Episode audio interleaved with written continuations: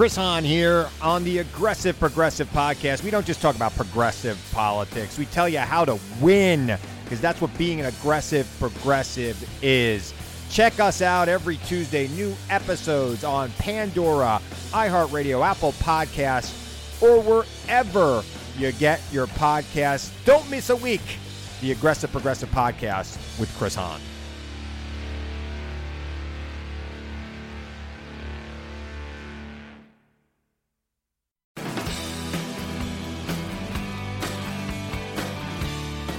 You are now listening to Bigfoot and Beyond, featuring the OG bad boys of Bigfoot, the Dr. Heckle and Mr. Jive of Squatchology, the Chip and Dale of Bigfoot, and I'm not talking about the cartoon. Please welcome your hosts, the Bigfoot celebrity couple Biff Clobo, better known as Cliff Barackman and James Bobo Fay. Hey, Cliff, what's going on? Nothing, man. Just a beautiful Wednesday morning, day before Thanksgiving, getting ready to do a podcast with some of my favorite people on the planet.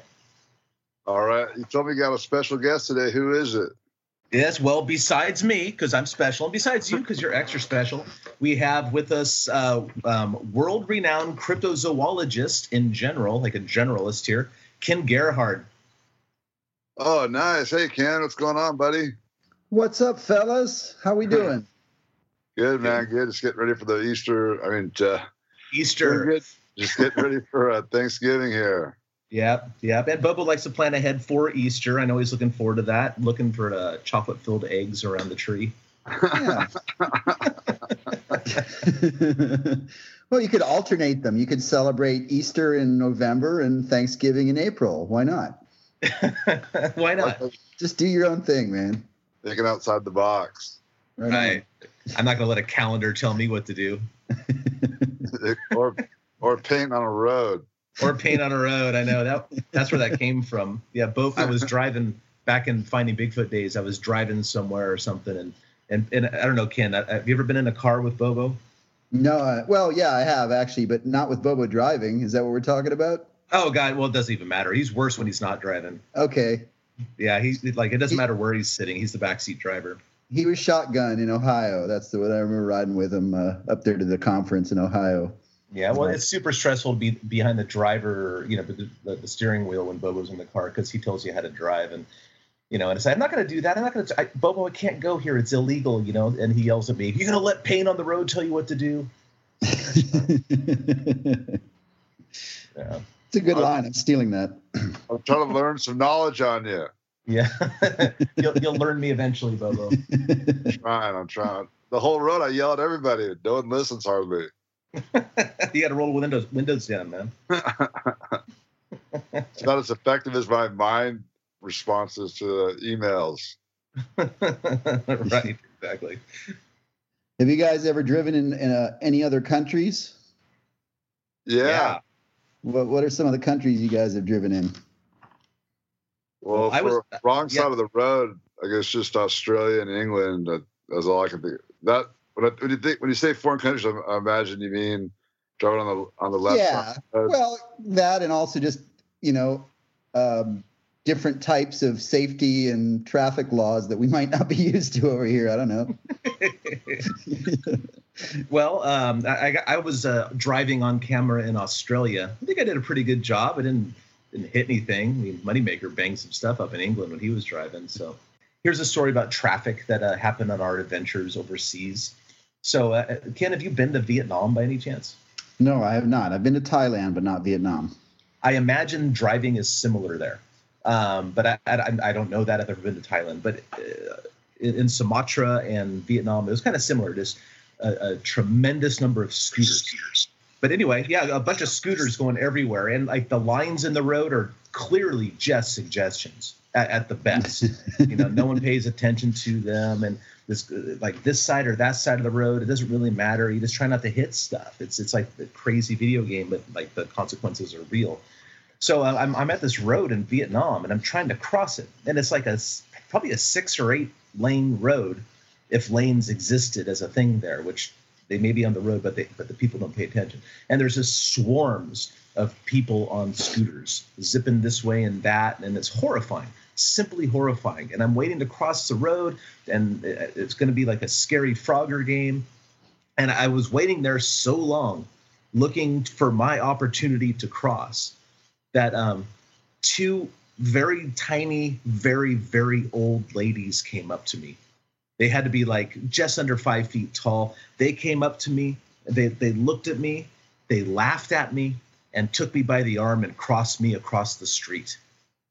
Oh, really? Thought, yeah, like what a strange uh, turn of events. Because usually, you know, uh, young Boy Scouts, for example, are supposed to cr- let you know cross the little old lady across the street. But oh yeah. In, yep. in this case, the little old ladies repaid it and um, and took me by the arm and crossed me across the street. And it was horrifying, by the way, but they they knew what they were doing. And that's a that's a nice uh, yeah nice visual image there. That's. Uh...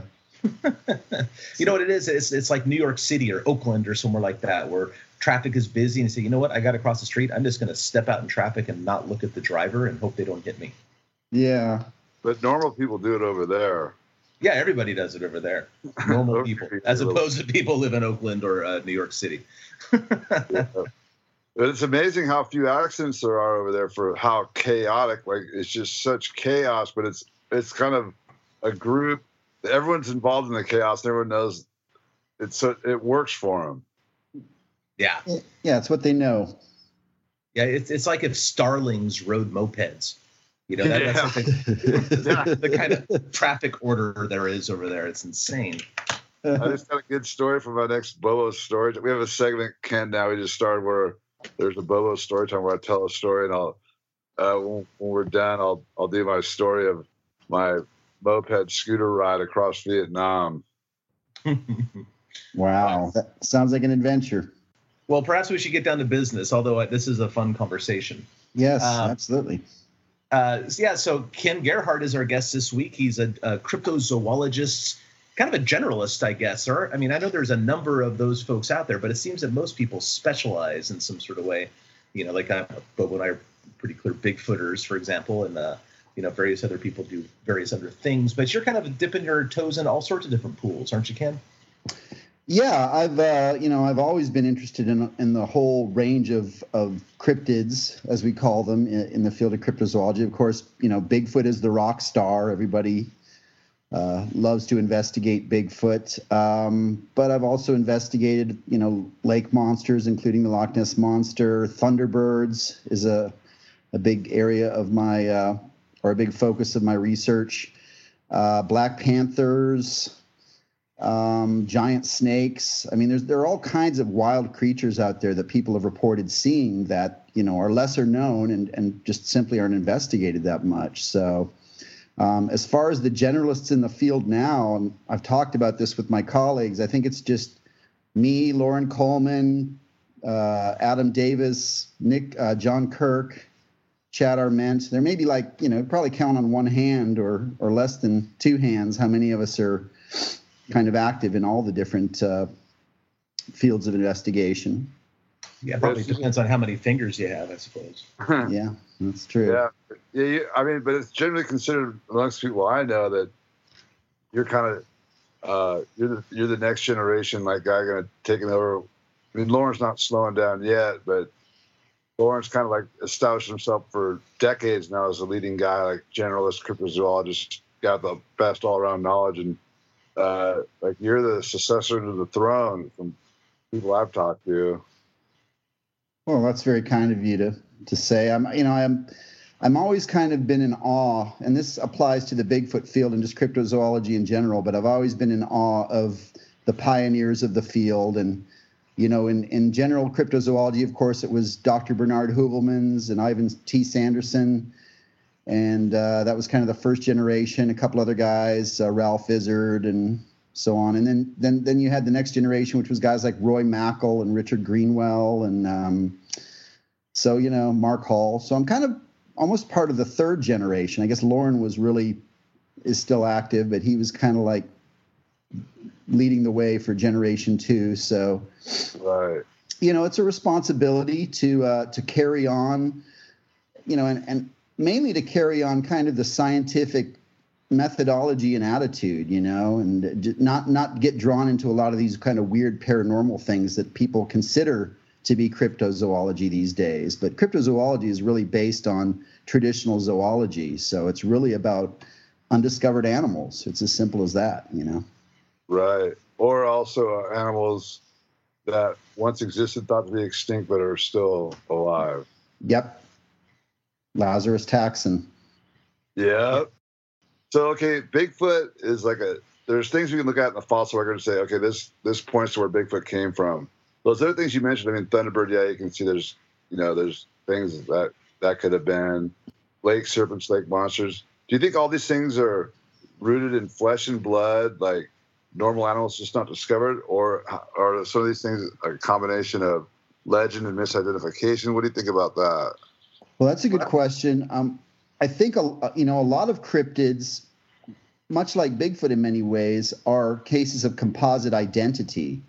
Um, that is, you have different influences kind of being woven together into one archetype. So, um, for example, you know you have misidentifications of known animals. Th- that happens a lot. Uh, you have people that sadly just make up stories and fabricate things for whatever reason. Uh, and I guess that kind of ties into what you're saying about legends and folklore and different cultural things. Um, but you know, but at the root of it, you always probably have some unusual animal. And I think to answer your question more directly, yes, I think prehistoric survivors you know, is kind of always been a focus in the field of cryptozoology dating back to the beginning. And so, for example, in terms of the, the thunderbirds, of course, you had giant birds during the Pleistocene that had, you know, 12 to, to 18 foot wingspans living in North America. Those were known as the teratorns. A lot of fossils have been found at La Brea tar pits and elsewhere. So they, they those just uh, those birds uh, match the modern descriptions of thunderbirds and the Native American legends. Uh, in terms of lake monsters and things like Nessie, you know, people have theorized uh, surviving plesiosaurs or other, you know, zeuglodons, which are ancient snake-like whales. Um, so most of those are considered to be kind of prehistoric survivors that are living in remote pockets around the world. And then you have things like the the alien big cats. Here in North America, we mainly call them black panthers which are just basically described as like giant black mountain lions or, or leopards essentially. And of course, we we don't have any native cats that are that look like that. Mountain lions, uh, no documented example of a black mountain lion. So. Um, so yeah, that might be the exception there. And then you have, you know, the Tasmanian tiger, thylacine, uh, over in Australia. That's kind of like what you said earlier, like an animal that's been presumed extinct, but there's still many sightings. So it's kind of a mixed bag. But I think a lot of times we do look towards the fossil history and look at some of the prehistoric forms to to come up with uh, you know thoughts and, and, theories. So, of all these cryptids, uh, and and just the ones you mentioned and the ones you didn't, have you ever seen any of them? No. Have you ever found trace evidence of any of them? Um, I have to think. Other than Bigfoot, no. Other than Sasquatch, okay, interesting. But yeah. you have spoken to witnesses of all of them. Yes, interviewed many dozens of eyewitnesses in pretty much all of those different categories. So it's, you know, unlike Bigfoot, which actually has a an impressive amount of, of physical trace evidence that's been documented. Um, one of the real problems with things like Thunderbirds is there is no physical trace evidence. No one has has found a giant nest or egg or eggshell or feather or even had a giant pile of bird crap on their car that they couldn't explain. So um, I bet Bobo has for some reason. this is my gut feeling. Uh, with lake monsters, as you know, there's some controversial photos and uh, some sonar, you know, readings that have been taken at Loch Ness and elsewhere that that defy explanation. I, I, I guess you could, could might consider that trace evidence, not really, but um, yeah, sure, pictures and videos that are compelling. I would assume that would be good enough trace evidence. Yeah, some have more than others. You know, the the, the Black Panthers. Uh, I've never found. I've never seen tracks, but like I know in England where they have a lot of these alien big cats, the Beast of Bodmin Moor and Exmoor, they've found uh, large cat tracks over in England where there there aren't supposed to be any really big cats. So but I, I, haven't I haven't found mostly just uh, eyewitness accounts. You know, eyewitness interviews uh, yeah. is really the majority of the the evidence that I've collected. You were talking about the the combination compilation, like misidentification, like legends, uh, different legends mixing in. Like mm-hmm.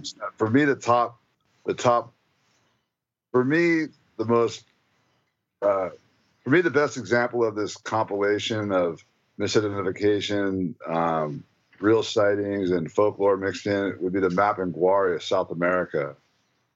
That's a good one. Yeah, what do you think about the Mapinguari?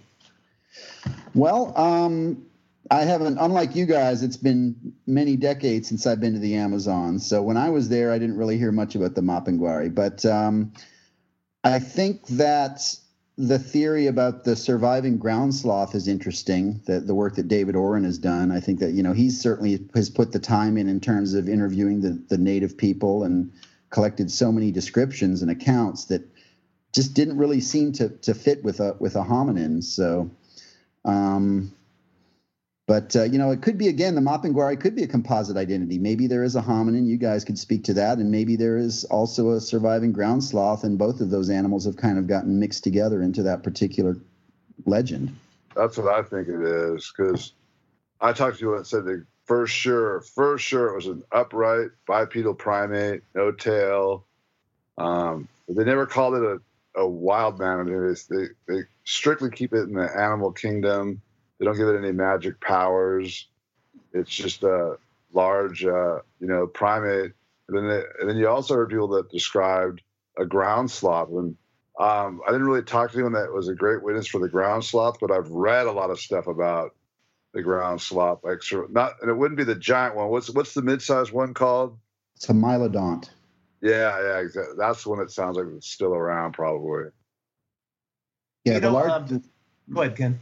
I was just going to say the big one is Megatherium, and that's the one that captures people's imagination because it was as big as an elephant. But obviously, nothing that big, I don't think, could could remain undetected. But something man-sized, like a mylodont, which I think they they were about six feet tall. I, I think there's there's a, a possibility there. Well, the, the witnesses we interviewed on finding Bigfoot when we went to Brazil, they're kind of split down the middle. About half of them described something, you know, that was tall with claws and fangs, and that could very well be one of these sloth sort of things. And then the other half clearly said it was a monkey without a tail, because down there there are monkeys, right? So they can compare sure. it to a, a known member of the like native fauna.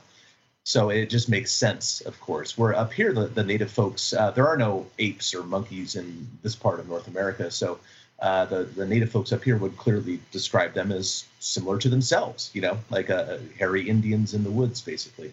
So yeah, I thought that was interesting. And also, when we are down there, David Oren showed me a footprint cast of a Mapinguari, and um, it was a, a, sloth print, essentially, is what it comes Ooh, down to. Wow. It was, it was, not a Sasquatch print.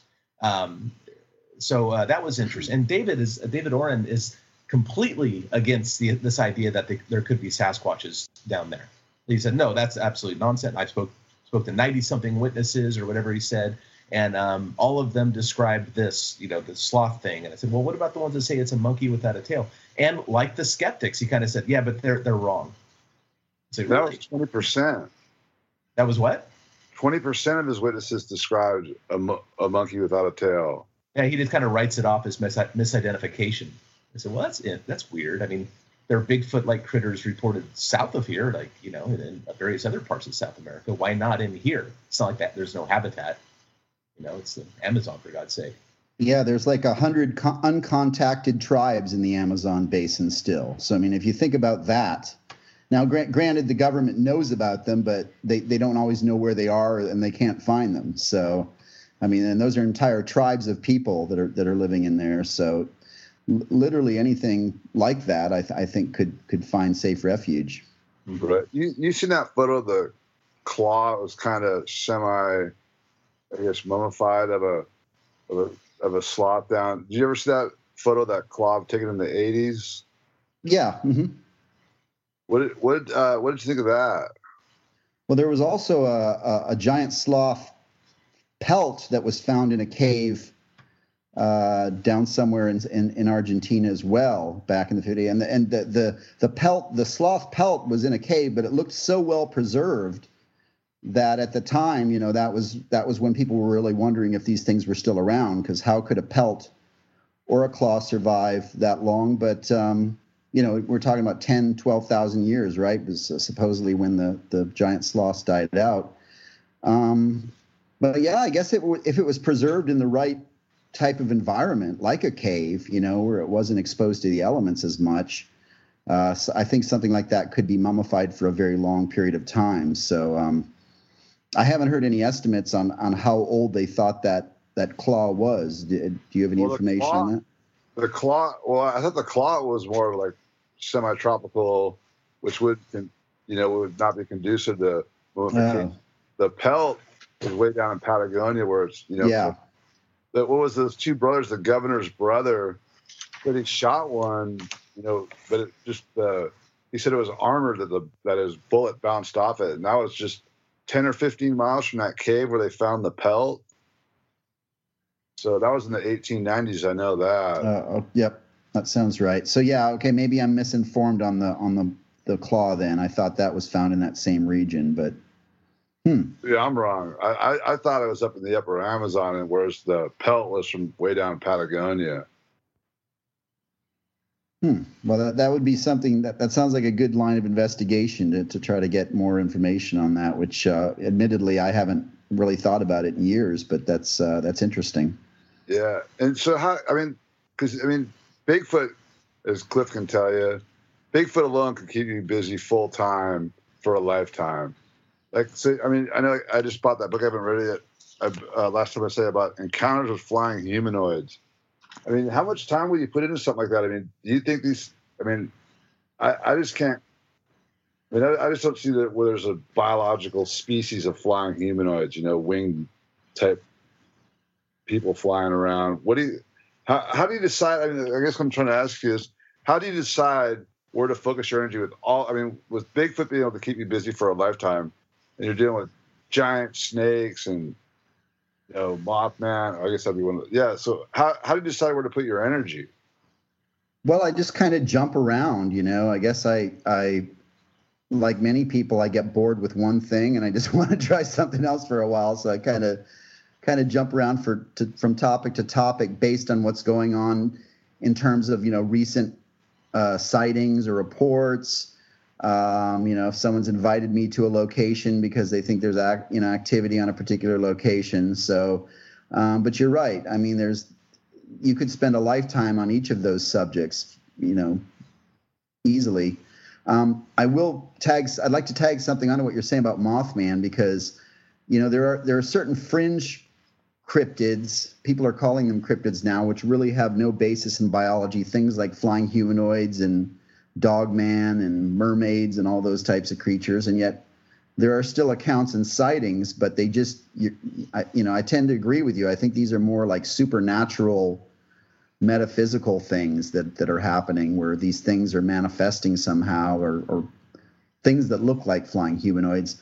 But there's always kind of a gray area because, in terms of the Mothman, for example, before that name became uh, sort of popular and, and proliferated throughout the press, um, people in that county, Mason County, were calling the Mothman the bird. It was called the bird, the big bird. And uh, in fact, some of the early eyewitnesses, including a gentleman named Thomas Ury that saw the Mothman back in 1966, swore what I saw was a giant bird. It was a big thunderbird looking thing. It wasn't a flying humanoid type creature. So again, you have a composite identity situation where maybe there were sightings of big birds being mixed in with with these encounters of this Mothman creature, and they were all kind of being lumped together. Now, these uh, big bird sightings, um, and uh, you know me, I'll refrain from Sesame Street jokes, even though that is my natural path. um, these big bird uh, sightings and that sort of stuff, um, do they all seem to conform to uh, one kind of species or is it a, a variety of bird types?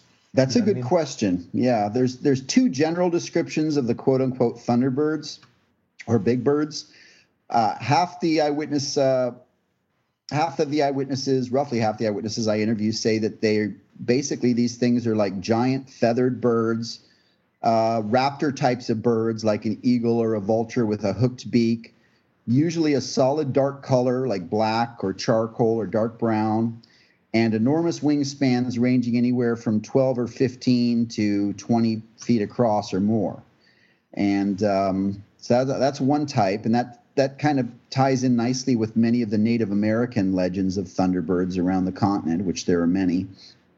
And then uh, the other half of eyewitnesses I interviewed sw- swear to me that what they saw was actually more like a pterodactyl, like a uh, a giant flying reptile that you know that di- supposedly died out 65 million years ago. And of course, there were pterodactyls that had wingspans anywhere from well, there were small ones, but typically the wingspans were anywhere from six to up to 35 feet across, you know. So, but the people that, that describe those types of thunderbirds or big birds say, no, this was prehistoric.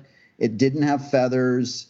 Uh, had kind of leathery bat-like wings, and sometimes they describe the, the classic head crest that you envision on a pterodactyl, or a long reptilian tail with a flange on the end, which is also associated with some types of pterosaurs. So they, the the sightings kind of go right down the middle with with a number of reports on you know of either description. So yeah, yeah, it doesn't make sense to me about that is that how they discovered now like even T Rex had feathers and a lot of dinosaurs had feathers. It seems like if you had a flying dinosaur, just it seems like they would have feathers. You know, if land ones did. Yeah, well, they they know now that the pterosaurs actually had um, a feather. They weren't true feathers; they were proto feathers or early types of feathers called pycnofibers. Uh, but they were like feathery or fur-like covering on their body, but not on their wings. Oh. And I think I think uh, you know they, they they think now that pterosaurs were were basically warm-blooded, endothermic. So like all endothermic animals, birds and mammals, we, you know they had to, to regulate their body temperature. Uh, they would have a you know kind of a, a, warm covering but you could understand why the wings might not be feathery because maybe they're more aerodynamic or were with the you know pterosaur wings were basically like bat wings. They were like thin a thin membrane of skin that was stretched out across the the digits so um, but you're right that is it does seem like many of the sightings that i get from people that claim to have seen pterodactyls it's almost like they're envisioning or describing the pterodactyls in in jurassic park as opposed to something that might be biologically accurate. Right. How often do you? How, okay, you can go back into Bigfoot reports, lake monsters, sea serpents, and find the same story, same description back for centuries. Was anyone reporting seeing flying reptiles prior to like even the discovery of pterodactyls? Well, if you want to go way back, Bobo, you could uh, consider some of the dragon legends around the world. Um, you know, dragon's one of the most widespread legends around the world, and of course, you know, that it has many dragons in different cultures have different physical characteristics. But I mean, if you envision a giant flying winged reptile with leathery skin and a a long tail, I mean, that's as close to a to a, a dragon or what we would envision as a dragon as as I can imagine. But um, I don't know of many sightings or accounts from like the you know the early 1900s or or late 19th century that time period you know so there was definitely a big gap uh, but you know but then again consider where uh, paleontology was that was kind of exploding in the 19th century so um, you know in the mid 19th century is when uh, fossils of different uh, archaic reptiles were, were kind of recognized as being species from the past. So maybe the familiarity with with something like a pterodactyl just wasn't that good until, you know, 150, 200 years ago. Right. So uh, where do you stand, or what are your thoughts on uh, the chupacabra? Well, chupacabra is kind of a good example of a composite identity cryptid. I think there's a lot of different things that are being lumped together. And the main thing that, and I'm sure most of your listeners are familiar with the stories, but the chupacabra, which means goat sucker in Spanish, first kind of made the scene in in the mid 1990s when there were these there was this spate of live mysterious livestock killings down on the island of Puerto Rico. And the ranchers and farmers were finding their chickens, goats, and rabbits dead, were claiming that something was coming in uh, in the dark of night and drinking the blood. They said that these animals were the, the carcasses were bloodless, and they would often have two telltale puncture wounds left behind in the neck, as if a vampire came in and drank the blood. So, um, that's when the name chupacabra kind of became uh, popular, and and people have a, a, a vision of this creature from Puerto Rico that supposedly is about three feet tall with a kangaroo-shaped body, spikes going down its back, big eyes, kind of a reptilian type of thing. So that that was kind of the original image that people got in their minds of the chupacabra. Well, fast forward to 2004, where I'm at in the state of Texas, these weird hairless uh, canids, dog-like animals, started turning up. And um, they were also being linked to livestock killings. And in fact, I've interviewed two different chicken farmers who claim that these these Texas chupacabras were coming in and drinking the blood of their chickens, killing the you know hordes of chickens in one night and, and not eating them. So that's kind of where the name chupacabra started showing up in Texas, but you know, a completely different physical description. And I've examined a half dozen, the remains of a half dozen of the of these Texas chupacabras, which were all easily identifiable as coyotes or wolves or feral dogs. But they were grotesque looking. All of them were, were virtually hairless. Uh, many of them have strange teeth or dentition. Some of them have disproportionate limbs and other physical abnormalities. So they're almost like kind of weird, grotesque mutations, or maybe they're diseased. Um, but it's created a lot of confusion because a lot of people see this being called a chupacabra, that being called a chupacabra. But what I always point out to people is the main thing is that the name chupacabra describes a behavior pattern as opposed to a physical characteristic. It's the it's the blood drinker, the goat sucker. And the last thing is the name chupacabra in Spanish or you know Mexican Mexican American and Latino culture is kind of a, a catch-all name for monster or boogeyman. So you know there there are descriptions of all kinds of monsters in throughout Mexico and Mesoamerica that are called chupacabras that that don't look anything like the other two types. So it's really kind of just a mishmash of different things being lumped together. Now you've done a lot of field work throughout Mexico and Central America, haven't you? Yes. Mm-hmm. Yeah, like I have never been down there to do that. Um, I would just love to do it. So, what what are the differences, or like what what tell us about your experiences and thoughts, um, comparing and contrasting, um, you know, monster sightings down there versus here. Well, huge cultural differences. Um, one example I use is that there's there's a, a, Mothman type sighting I investigated down in Monterrey, Mexico, back in 2009.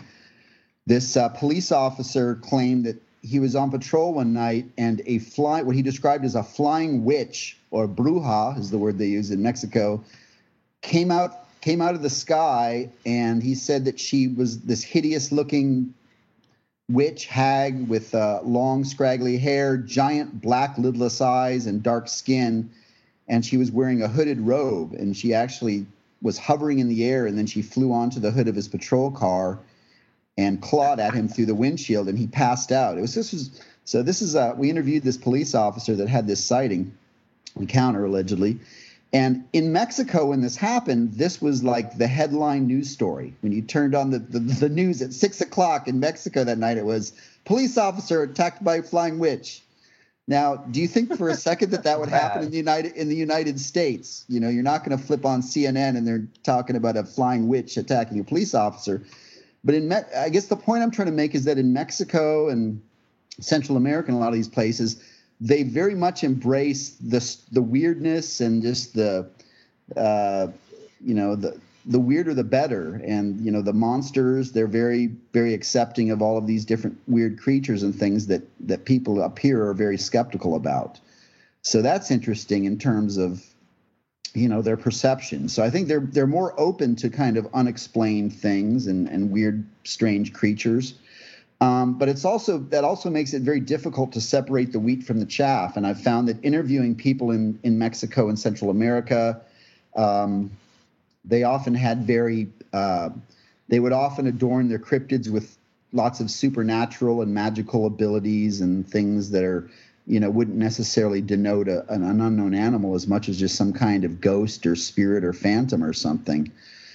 Lots of shape shifting legends. The Nagual is a is a, a well known one. So things can you know there's a lot of witchcraft involved. It's almost like going back in time, you know, uh, to past centuries where people had witch trials and werewolves and things like that. So it's it's more challenging, I think, as an investigator because you have to be a little bit more uh, cogent of the fact that people just generally see the world much differently, and it's such a different culture that they really see the world in more of a kind of a a folkloric kind of mystical way as opposed to you know the the hard boiled black and white skeptics that we have up here in, in the United States. one um, one quick story: I was investigating some chupacabra, some livestock killings down in Mexico in 2014, down in a place called Puebla, which is down south of Mexico City. and it was a weird case because these three different farms they had up to 100 goats killed in one night, mm. and uh, the goats were being kept together in one pen and Originally, what I was told is that they, the carcasses were bloodless, so that's why they thought it was a chupacabra. That these goats were all killed, but there was no blood. They, the bodies were just laying there, bloodless. Well, when I got there and saw the photographs, there was blood everywhere. There was blood all over the goats. There was blood here, blood there. So that was the first thing. And then um, ultimately, my uh, determination was that what had happened was that these goats were killed by a, a psychotic mountain lion. And I did some research and found out that it's not common, but there are some rare documented instances where mountain lions have basically gone loco.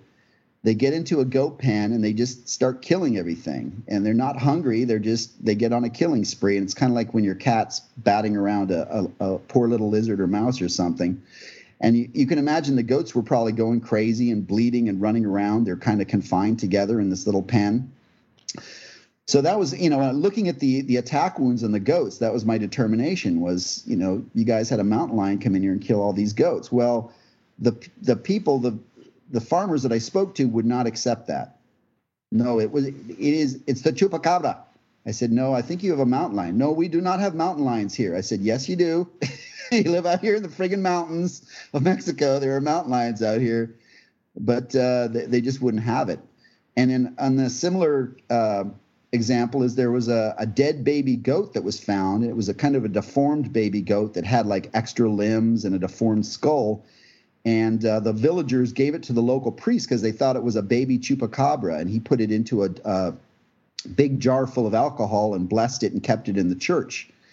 And uh, I, I, I, immediately identified it as a, a baby goat because it had hoofs. It was an artiodactyl. And we took it to a local veterinarian uh, forensic veterinarian at the university with the, the priest still had it with him and he did a test on it he looked at it he's like yeah it's a, it's a deformed baby goat and the priest looked at us in a very stern way and said no it's a chupacabra. So he just would not accept you know the science or whatever determination we were making. In his mind it was it was a, a chupacabra. So yeah i believe it. That settles it. Right. But I'll tell you, if my church, uh, when I was growing up, had uh, baby goats in jars, I might still be going to church every Sunday. That's kind of cool. Mine is a little bit more mundane, unfortunately. You know? I'm with you, man. Now, now you've been to um, uh, Belize looking for the uh, um, the duendes, and Guatemala too, looking for the sisimites and stuff, right? Well, I, I didn't make it to Guatemala, and there's a, a, quick story behind that. But I've been I've been to Belize a few times, searching for the duende and the sisimito, which is uh, you know two different types of mystery hominins. Of course, the duende is more like a little foot, about three feet, three to five feet tall, but very powerful. Uh, flat yellowish. Yeah, duende faces. in Spanish translates to dwarf. Yes. Or, uh, that yeah, it's a dwarf is the word. Yeah, duende. and I've also I also heard some of those stories in Mexico. They also have the duende in Mexico, supposedly. Uh, the sisimito, which is more like a Sasquatch, people describe it as just like a big upright ape that lives in the mountains, six or seven feet tall. Sound familiar? and um, those sightings mostly stem from southern Belize, the mountains of Guatemala. Uh, there are also sisimito uh, stories from Honduras and El Salvador. So pretty much all over Central America. Um, so yeah, two different types, and I think that the sisimito or sisimite, there's different ways to say it, is basically regarded as just a big ape that lives up in the mountains. So uh, not really adorned with a lot of supernatural uh, uh, characteristics, whereas the duende, uh, much like little people legends around the world, people say the duende is more like a little kind of um, gnome or goblin type thing that can vanish into thin air and it abducts small children and it's mischievous and plays pranks on people and stuff. And many of the stories and accounts that I heard of the duende uh, definitely had those kind of magical or supernatural properties. Although a couple of interesting things, um, my guide and you guys can attest to this but whenever you go to another country to do an expedition you always want to hire a top guide somebody that can survive in the jungle by themselves you know with right. so that's that's basically what i got was this maya guy named honorio mai who was a, a chicalero and he was a he was a badass but uh, he told me that his brother one night had had had been sleeping at this uh, at this pyramid, this famous pyramid in the jungle known as uh, Caana, and that he was assaulted by flying rocks coming out of the jungle. That something was throwing rocks at him, and he just assumed it was a duende because the duendes were known to kind of lurk around in some of those uh, Maya ruins and stuff. But um, so you do have an account of rock throwing, something we're familiar with here. Um, I was I was headed to Guatemala to investigate the Sisimito there, and at the time I had a lot of very expensive equipment that I'd brought, photographic equipment, night vision, trail cams, and I had my young wife at the time who was, uh, you know, she was in her young, um, very beautiful young girl in her early 20s, and we had a rental car, and as we were headed to Guatemala across the border, we stopped at this little farm right before the border and the farmer warned us. He said that the banditos are out. And that basically what they're doing is they're chopping down trees and blocking the road. And when you stop your car, they come down with machine guns and they rob you and kill you and stuff. So I made a determination as I got to the border to just cancel that particular leg of the trip because I had my wife with me and you know i guess i guess uh, you know i hadn't planned it out better i didn't realize it was going to be that dangerous belize is a very safe country one of the safest countries in central america so i never had any problems there now, Bobo, you I I don't know how this happened, but I I know back in the day you were telling me you ended up owning some land. Where is it in uh in in um, Nicaragua? Is that right? Nicaragua. Now you asked about Bigfoot-like animals when you were down there. You used to spend a fair amount of time down there surfing and stuff, if I remember right. Um, what did you learn, and kind of compare and contrast it to what Ken came up with? I talked about Ken a little bit, but uh, I went down there. Yeah, after the wars, after the Contra Wars, Sandinista Wars were over, uh, I went down and went up into the mountains there, and you can only get around by horseback. And I talked to some of the villagers, and I was looking for the Pie Grande, mm-hmm. the, the Bigfoot, and they what they all said was they were plentiful until well, not lots of them, but they were definitely around. Like they they had encounters with them. They knew they knew they were there. They'd find their footprints, and they'd you know, where they're feeding that sort of take their crops sometimes or animals. But during the, the wars in the 80s, like nine years, had a big civil war there. Well, they put out millions of landmines, and they said that they would find the Pie Grande is blown up every once in a while, or they'd hear explosions go off. I mean, all kinds of all kinds of wildlife would step on it and set it off, and domestic animals and humans. So they said that after the wars, there was really for 10 years there'd be a report here or there, but they hadn't, none of the people I spoke to had heard anything of them for at least 15 years or longer. They said they got wiped out in the war. Now, Ken, when you were there talking to witnesses, had you did you speak to people who had seen them very recently? You know, uh, when you were talking to them, or was it always uh, these like 5, 10, 20 years ago stuff? Of. They were mostly very old stories. People would talk about, uh, and I spoke to a lot of the local Kaqchi Maya people. Were most familiar with the Sisimito, and they would say things like they were more common in the past, kind of like Bobo would say. They would come down from the mountains rarely uh, many people claim to have heard their their calls that they, that they would scream and howl, and it sounded like a, a giant man yelling or screaming from the mountains. Uh, but no recent sightings. The most recent evidence that I came across was a gentleman that told me that uh, there had been some giant human-like footprints that had been found in the in the sand around a shrimp farm on the coast, uh, not too far from a location I was at. So I, I, didn't have an opportunity to make it out to the shrimp farm, but even still, this was like a, a, you know two years prior or something like that. So it wasn't it wasn't really a fresh case, but that was really the only quasi recent account of any Sisimito activity I could come across. You know I've often thought about? You know the the um, the, the the legend of what is it, La Llorona? Mm-hmm. You know the crying woman or whatever down in the the river gullies, who are she moans and wails looking for her drowned children, and she's a ghost and all that sort of stuff. I've often thought that those are probably just Sasquatches. You know, uh, just because think about it, like okay, long moaning howls down in the dried arroyos at night, and everybody's scared to go look. And when you look, you don't see anything. And like, I, I don't know, man. Wouldn't you just think those are probably Sasquatches wandering around or something like that?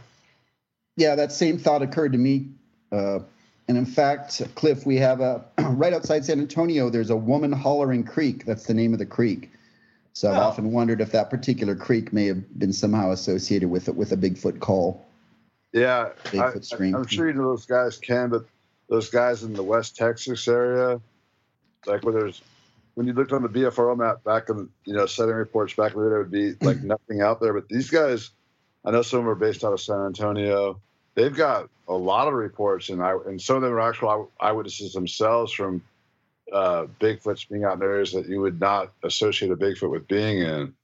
Yeah, I've come across that. I've got some reports from uh, just west of San Antonio. And keep in mind, I'm on the far northwestern edge of San Antonio, and I'm basically on the edge of the desert. So when I leave here and head west, um, there's not a lot of coverage. You know, it's like, like a lot of cactus and sh- kind of scrubby brush. But um, there are sightings I've investigated up near a place called Junction, which is about an hour west of San Antonio, pretty much in the middle of the desert. Um, Uvalde County, kind of southwest of San Antonio, has a lot of activity, supposedly. And uh, I don't know if you guys have ever heard of the Horizon City monster, but that one was reported outside of El Paso, sightings in the 1990s. And um, yeah, so surprisingly, there are a lot of, of sightings in some of those locations that you just wouldn't. It would be hard to visualize a Sasquatch because you just don't have a lot of forested areas and trees and frankly not a lot of water either you know right so ken i remember reading must have been 10 years ago or maybe 15 but probably about 10 years ago about the navy and this was in like the san francisco chronicle the navy uh, on doing some maneuvers out in the northern pacific came across three blips whatever on the sonar that were about 45 feet long or so up to 60 feet and there are three different sizes and they were they were they were going at about 40 knots. It was a sub chasing boat, mm-hmm. and they were chasing these things. These things were diving down and away from the ship, and they were swimming away from them at 40. So they were going like at least 50 knots, and they dove down until they got away from the ship out of the sonar range. Do you know about that story? Well, no, I don't. That one doesn't strike a bell, but I don't.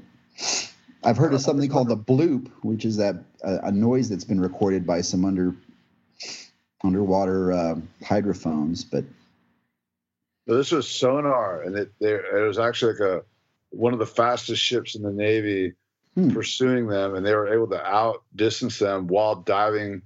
They were diving like at a 45 degree angle, and you, think getting that deeper water, it's denser, it's going to be harder to travel to, harder to travel through But they were still able to accelerate away from the uh, ship. What do you, you know, what can you say? I mean, the ocean obviously has a lot of potential for all types of unknown animals. as recently as um, 2016, a new species of whale was described, uh, only because it washed up dead on a beach in Alaska, and they put two and two together. But uh, there are new species of whale, sharks. Of course, you have the the the megamouth shark in '76 uh, you know, the giant squid. Um, so the, you know, there there's certainly the potential is there. If anywhere on the planet, the potential for for unknown animals in the ocean, I think even the most conservative scientists will acknowledge that there are probably things down there, large things that we haven't found yet. Right? Didn't they find a chunk of tentacle when they were laying the transatlantic cables from a giant squid that was would have put the thing like triple or four times the size of the largest known giant squid now? Hmm, I don't remember that that account. I think there's a lot of speculation about how big giant squids get since they're rarely seen except when they wash up dead. But uh, the largest giant squid on record, I think, was estimated to be like 57 feet long from the from the, the, the tip of the tentacle to the to the to the tip of the body or the carapace. But uh, no, I hadn't heard that. There was a giant. I know there was a story. Wasn't there a story about a a, uh, a Navy ship that uh, came to uh, our dock in San Diego back in the 70s, and it had like these giant squid suction teeth. You guys know that giant squids, all squids have a little a line of teeth in their in their suction cups, right? right. Suckers. So you guys heard that story? I think it was featured on that uh, Arthur Clarke's Mysterious World years ago. But uh, they didn't see the squid, but something uh, on this the state of the art Navy vessel, the the radar hood, which was a big rubber thing on the front of the ship, suddenly went out of service. And when they went back to to port and dock, they found these giant sucker scars and and these little teeth embedded in the rubber that were much larger than than any known squid. So you do get stories like that. And there was those whales they found like in the late 1800s, early 1900s. That I know they didn't they find some giant male sperm whale that had suction scars on it that were just the I can't remember how big they estimated. A, a foot across or something. Yeah, huge. Right. And, they find giant beaks in their belly, of course, too. You know, indicating this huge squids that they've been eating. Oh yeah. Pretty badass. Pretty badass, man. Like sperm whales are are the are the poop, man. Like they are amazing. They're battling giant squids in the inky depths of the ocean. Like, I'll never do anything that cool. yeah, you can imagine that's probably the greatest battle in nature. If you can imagine a, a, a, sperm whale and a giant squid going at it, that would be something to a sight to behold, no doubt. Yeah, because the squid, I guess, tries to cover up the blowhole so it can't breathe. If they're big enough, is what I've heard. I had a battle. I, I had well, Cliff wasn't a deep sea battle, but I, I battled a octopus that was 11 foot eight inches across on the deck of a boat. Because um, when you're crabbing, an octopus is your worst enemy. They'll go. They're they're so smart. They they can get through such small holes and stuff. They'll go in if you're if they get on your line because we call them a string. You put out a, a, a bunch of pots in a row, traps. Call them pots too. Crab pots in a row and the the squid, the octopus will move down the line and eat. They'll eat all the bait out of your jars, and they'll kill all the crabs in your pot and suck out the juice, the meat out of them. But you'd be surprised how much they can eat. And we pulled, we were going down a string of a pot, uh, we are in a string of pots, and all, all the, the all the crabs were empty. Just you could see where the squid had just broken through the beak and sucked them out. Uh, the octopus killed. Yeah, sorry, the octopus, and was eating the squid bait and killed all the crabs. And I mean, we'd gone through like probably eight or nine pots, and like just each, you know, every every crab was worth like seven, eight bucks, and it, it killed several dozen. So it was like in the hundreds of dollars at that point. We pull up this pot, and the octopus is still in the pot. It's a big one. My skipper's all, "Get it, get it," you know, because it was trying to escape, and it was on the deck, and I grabbed it and I, it wrapped up on me, and uh, it was trying to get me with its uh, beak, and I was fighting with it, and I ended up having to stab it a bunch of times, and didn't kill it. Threw it into a trash can, then put some stuff on top of it to keep it down in the trash can. And uh, I felt bad because I had just seen that documentary on octopuses, like how they decorate their homes and how smart they are, and they have senses of humor and just how awesome they were. So I felt really bad. I, wanted to throw it back. but My skipper's all, no, no, you can't, you can't. And then I, when I had to get it out of the, because we used the bucket for uh, thawing bait and stuff, and uh, the trash can, so I had to get the, I had to transfer it. Then it attacked me again. It was definitely weaker after I'd stabbed it so many times, but it's still. I mean, I was that thing was scary strong. It only weighed about forty pounds, but it was almost as strong as I was. Yeah, octopuses are badasses, no doubt. Uh, you know, as you said, I mean, it's a mollusk, but they uh, they they have like nearly a half a billion neurons firing in their brain, which makes them smarter than like guinea pigs and stuff. You know, so I mean, you think about that; they're pretty clever animals. But one of the really amazing things about octopuses that I learned just recently is. Um, you know they've kind of been sequencing the genome and stuff and they, what they scientists have found out is that octopuses can actually routinely edit their RNA, their ribonucleic acid, which essentially means that they can they can alter their evolution and their morphology like instantly.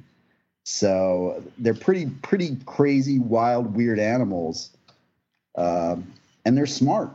you know, they're really smart too. So yeah, you know, a number of years ago, I kind of told myself I'm not going to eat those anymore. You know, because yeah, I love sushi. You know, so when I'm in a sushi place, anything called taco, I'm going to eat it, right? Because I love Mexican food too, like Mexican food taco. But but no, it's not. It's actually taco is uh, is octopus. You know, so um, and they're delicious. Don't get me wrong, but I'm not going to eat them because I kind of feel like in many ways they're probably smarter than me. You know. um, so I kind of stopped eating those, and I, and I, really don't really eat squid anymore for the same reason, you know, because uh, uh, I don't know if anything, you know, on this planet has a high probability of not being from this planet. I'd say that's high on the list, man. Yeah, I'm the same way. I don't eat octopus at all anymore. That's the same reason I quit eating pig. Oh yeah, yeah, pigs are real smart too. Yeah, yeah. after having friends with miniature potbelly pig pets and spending a lot of time, but I'm like, God, I can't eat these guys anymore. Yeah, but you know, at the same time, you remember Bobo a few years ago when you had that leg situation going on, and for a second it looked like you may have to get it amputated. yeah. If you had a party, you know, I, I would eat part of your leg. You know, like I, I was thinking about that. I'd be honored. Like, like, wouldn't you though? Like, like, you know, if if you did that, would you eat your own leg, like just a little piece of it, just to taste it? To be a good host, I'd have to eat some. yeah. So yes. okay. So and Ken, what about you? If you were invited to Bobo's house for um, a leg eating party, and um, w- would you try it? Well, you always want to respect the the local culture wherever you go. so I would say yes. At, at, the risk of offending Bobo or, or you know some of his friends and family, I would you know at least at least taste the the leg. Yeah, maybe, maybe I'd go around the corner and spit it out in the garbage can after that. But you, you probably have to spit it out like all the gristle. You just, just chew it up to get the flavor. I was trying to work out. Well, when they said they were probably going to take it off, I was like, "Oh man, I'm not just going to go in the hospital and get it."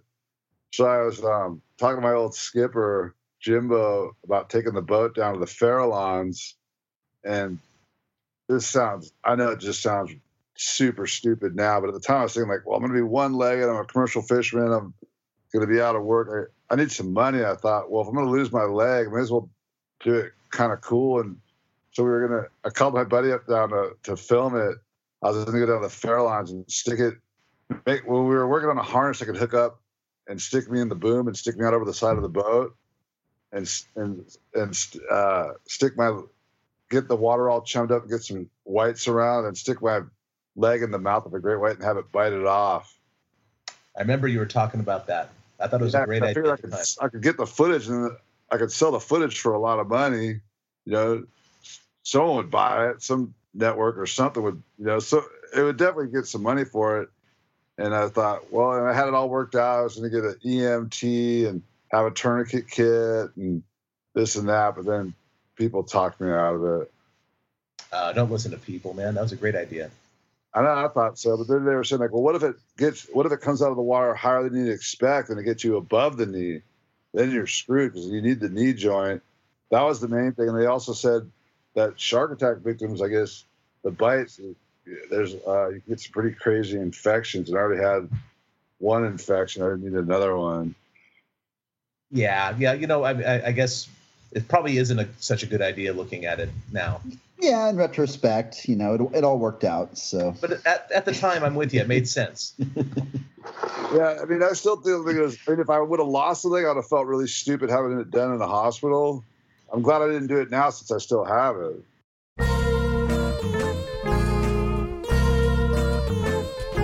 Thanks for listening to this week's episode of Bigfoot and Beyond. If you liked what you heard, please rate and review us on iTunes. Subscribe to Bigfoot and Beyond wherever you get your podcasts, and follow us on Facebook and Instagram at Bigfoot and Beyond Podcast. You can find us on Twitter at Bigfoot Beyond, that's an N in the middle, and tweet us your thoughts and questions with the hashtag Bigfoot and Beyond.